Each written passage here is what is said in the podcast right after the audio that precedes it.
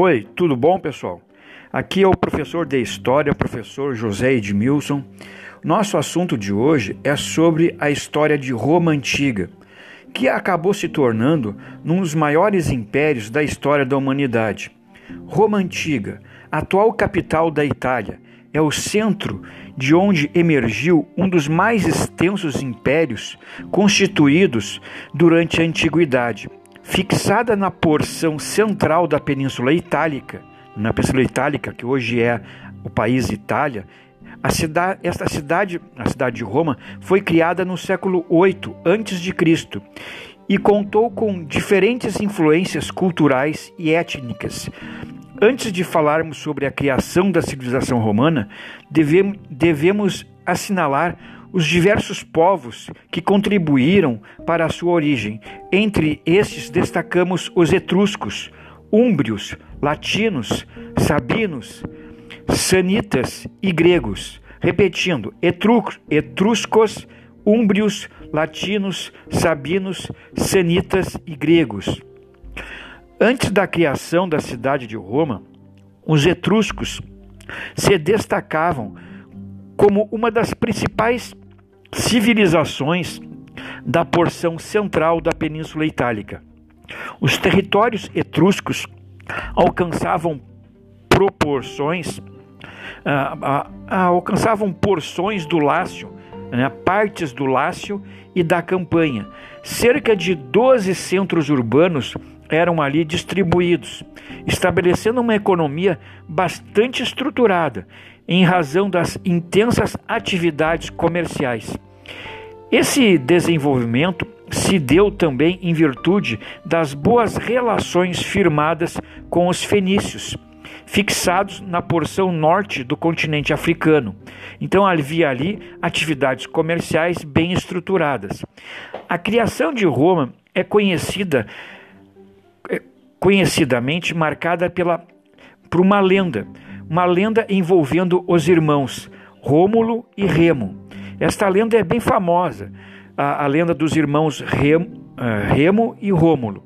Segundo a história descrita na obra Eneida do poeta Virgílio, então, obra Eneida, poeta Virgílio, o povo romano é descendente do herói troiano Enéas.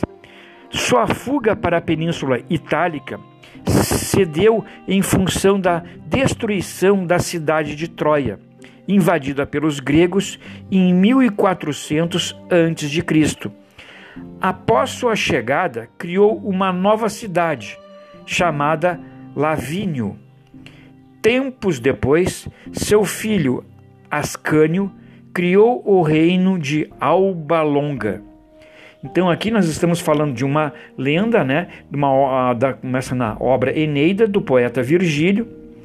Neste reino ocorreu o enlace entre o deus Marte e a princesa Reia Sílvia, filha do rei Numitor. O envolvimento da princesa com a divindade deu origem aos gêmeos Rômulo e Remo, que deveriam ter uh, direito de reinar sobre a Alba Longa. No entanto, o ambicioso Amúlio arquitetou um plano para tomar o governo e, por isso, decidiu lançar as duas crianças às margens do rio Tibre. As duas crianças foram jogadas no rio Tibre, Rômulo e Remo. Sobreviveram graças aos cuidados de uma loba uma loba que cuidou das crianças e que os amamentou e os entregou à proteção de uma família camponesa. Quando chegaram à idade adulta, os irmãos retornaram para Alba Longa, Alba Longa e destituíram Amúlio. Logo em seguida, decidiram criar a cidade de Roma. Rômulo, que tinha o favor dos, dos deuses, traçou o local onde seriam feitas as primeiras obras da cidade. Inconformado com a decisão do irmão, Remo saltou sobre a marca feita por Rômulo. Em resposta, Rômulo acabou assassinando Remo. Então, Rômulo assassinou Remo, tornando-se o primeiro monarca da história de Roma. E assim tem origem o primeiro rei de Roma. Essa explicação mítica é contraposta às pesquisas históricas e arqueológicas, que apontam uma hipótese menos heróica sobre as origens de Roma.